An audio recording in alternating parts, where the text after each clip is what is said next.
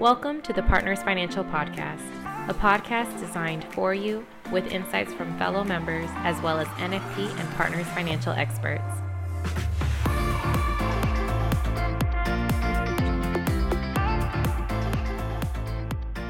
Hi, welcome to the Partners Financial Podcast. This is our product update with Jeff Driscoll. I'm Kristen Bulat, and Jeff is here to talk to us about some interesting trends he's seen in the industry, particularly around the sudden appearance of proprietary indexes inside IUL. So thanks for joining me today, Jeff. Okay, thanks, Kristen. So Jeff, we've had IUL since early 2000s, yes? Yeah, for the most part, maybe a few companies before that, but probably mid-2000s, 2005 was when we really started to see them.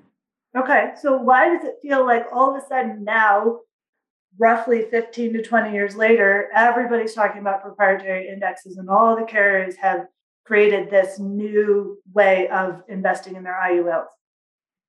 Right. So, yeah, and proprietary index accounts, they've actually been around, but just not in indexed ULs. They've been in the fixed index annuity world. But to answer the question, why now in indexed ULs, we kind of have to go back and review the last 15 or so years. So as you recall, back then, when the first IULs came out, there weren't proprietary indexed accounts. We were mainly selling the S&P 500. And in those days, we had, higher caps, low volatility, interest rates, and the general account portfolio yields of the carriers were decent. And sales rocked, right? I mean, sales just took off. It was the best case scenario for indexed UL products. But what was happening was the max illustrated rates were being picked by the carriers differently. So some carriers were looking back 20 years, 25, some carriers looking back 30 years. So people were calling those days the wild, wild west. And after a while, then arrived AG 49. That was probably, it was in two parts, late September 2015, and then later in March of 2016, there was a second piece.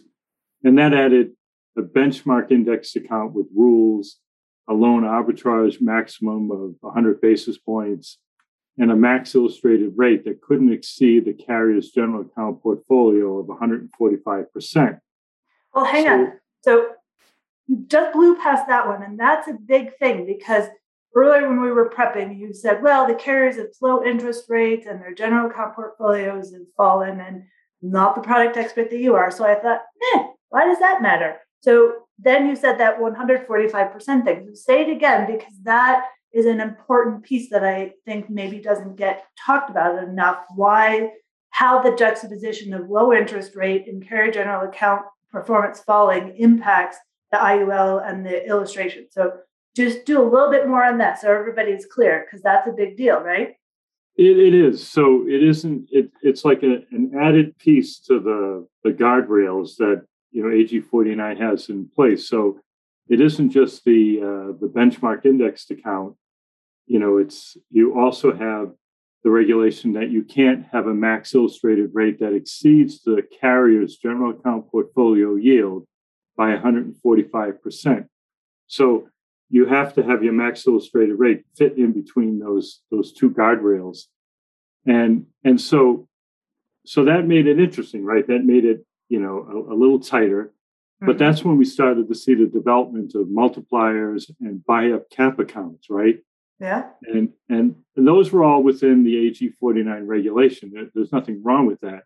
And sales continued to go really well, right? Because they were a way that you could show a higher max illustrated rate, ultimately, right? You could show a higher rate because you had multipliers, right? Yeah, it basically it was a way for you to get a better crediting rate to your cash value, right? So the performance was better. Yeah. And so obviously sales continue to go well. And multipliers oftentimes had a charge associated with them. But the illustrative performance and actually the true actual performance, they were going well and sales were very strong. But multipliers and associated charges, again, were different by different carriers, and it wasn't regulated. So in came AG49A, which basically eliminated the ability to illustrate multipliers and buy up cap accounts, even though you know they can still be sold.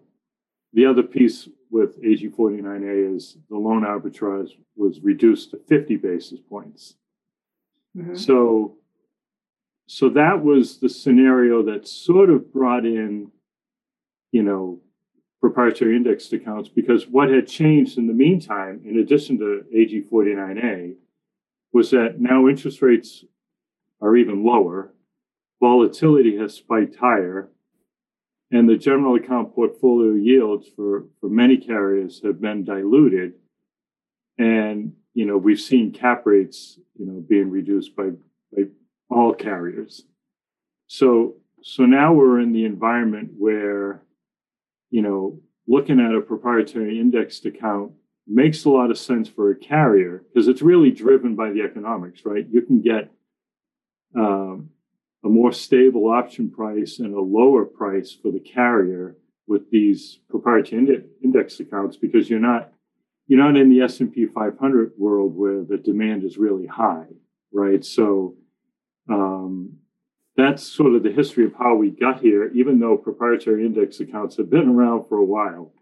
So if they're a response to AG49 and AG49A, it's a two-pronged question. One, does using a proprietary index account allow for a higher max illustrated rate? And then secondly, if it does, do you anticipate that we'll see something like AG49B to respond to proprietary index accounts? Yeah, so it can. Proprietary index accounts can have a higher max illustrated rate, depending upon how it looks at the stock market and takes its slice. And I think, yes, because, you know, you can have these different rules with a proprietary index account or different ways of looking at the market and creating max illustrated rates. I do believe that there will be, you know, an AG49B, as you put it, to sort of, you know, tighten that up a little bit. And we'll get into another reason why I think there'll be an AG49B when we talk about the fixed bonuses. Okay. All right. We'll remember to bring that up, but I wanted to sort of go back to what you started to say about it's cheaper for the carriers to offer these proprietary index accounts because the option price is lower. And as we know, carriers are a for-profit company and, you know, so they need to do something that's profitable, but also it needs to be profitable for the producers who are selling it and for the clients who are purchasing it. So how do proprietary index accounts fit into that sort of beneficial to all three parties formula? Yeah, so there's no change to that equation for the producer, right? So the compensation is the same. But for the carrier, you know, as we talked about, it is less expensive, you know, to buy the options. And, you know, there isn't the same demand. It's a proprietary indexed account. So, you know, they get stable option prices, you know, lower option costs. And in exchange, what many of the carriers have done is they've taken that savings and they've added either a fixed bonus or higher caps or even, you know, these proprietary index accounts with no caps and very attractive participation rates. So they have sort of created a win-win, and it does have these volatility control proprietary index accounts. They do have a nice sales story to them. So I think they have created value while cutting down their costs. It's nice to hear that the carriers, generally speaking, have taken the savings that they get by using a proprietary index and passed it along to the clients as well. That must make a nice story for the producer to talk to the client about. Yeah, I'm not so sure they pass along all the savings. But... Oh, I'm sorry, I didn't mean all. Some, a small fraction, 2 cents. No. So now that, you know, as we said, The proprietary index account, say that three times really fast, those are new to the market. So there's not a lot of track record. There isn't a history. We can't look back at the S&P 500. And we know that past performance is not indicative of the future, but if there's no past performance and we're just future, how do our firms manage that? How do they help their clients stay informed? What do they do about being able to illustrate these higher max rates? Right. So that's really the, sort of the cautionary tale here is that they could perform really well, and but we don't have the track record of going through all the different economic cycles that we have for the S&P 500. So you really do need to run these illustrations at lower rates and not just run the default rate in the illustration software, because that's typically the best case scenario. So that's definitely number one. Number two is we need to learn more about these proprietary indexed accounts, because they're more involved. They're volatility control accounts, so it's not as simple as picking up the newspaper and seeing how that index did, because it's not in the newspaper. So they do have a nice story to them, but we're going to have to make sure that the carrier supplies a lot of the data that we'll need when the policy anniversary rolls around, so we can explain to the client how they got credited in these segments the way they did. And you've run probably 300 million illustrations in your professional career. With these proprietary index accounts, what is your recommendation for the best way to run different crediting rates or sort of stress tested illustrations our firms can get a good sense of how this product would perform? Yeah, so obviously, lower, right? So, if it's at, 6%, I'd want to see it at 4. I often tell people to run 100% of the available premium in the fixed account, because that helps expose the charges of the policy. So, you can actually see sometimes with these, different indexed accounts, you get kind of fooled. You're thinking that the policy is a little bit cheaper than it is because of, the added bonuses or, so that, it looks like, and of course it's showing that return each and every year. So I think if you show 100% in the fixed account, that's often not too far off from the general account portfolio yield of the carrier. So you'll get to see, how expensive the policy is, but running it at different rates, I think, with all UL policies, that's really a good idea. And, you get a feel for how well it will hold in, or hold up in those lower rates, or even, most of the software now you can change the rate, you can put in zeros, so you can see how it will perform in different scenarios and stress test it. We always recommend that. So nothing different here. Mm-hmm. And, this sounds like these products would be really very performing well in an accumulation cash value oriented sale. But if it's more of a death benefit oriented sale, would you change the illustration parameters if you're using one of these proprietary index account policies? So, so that's a good point. Like, some of these proprietary index accounts make more sense in one type of sale or another. Like, if it's a volatility control proprietary index account and it's a death benefit oriented sale, you may not necessarily be looking to get like the highest return each and every year, but you don't want, zeros, right? You want to maintain that death benefit. So there's a place where it would really fit. For accumulation sales, you might want to split the premium and use different indexed accounts that are offered, by the carrier. So, that's a really good point. It really depends on the client's scenario, what's the goal of the product, understanding their risk tolerance, understanding their understanding of the financial markets, because like I said, these proprietary index accounts can get a little more detailed. So you kind of need to think of all that. Mm-hmm. That makes sense. So one of the things that we haven't circled back to in our last few minutes that I want to talk about is the fixed bonus. Mentioned that earlier, and we got moved on to other things. So I want to come back and ask you about the fixed bonus. What do you think of them? Do you like them? Should we be excited or alarmed or something of both? Yeah, no, I like them.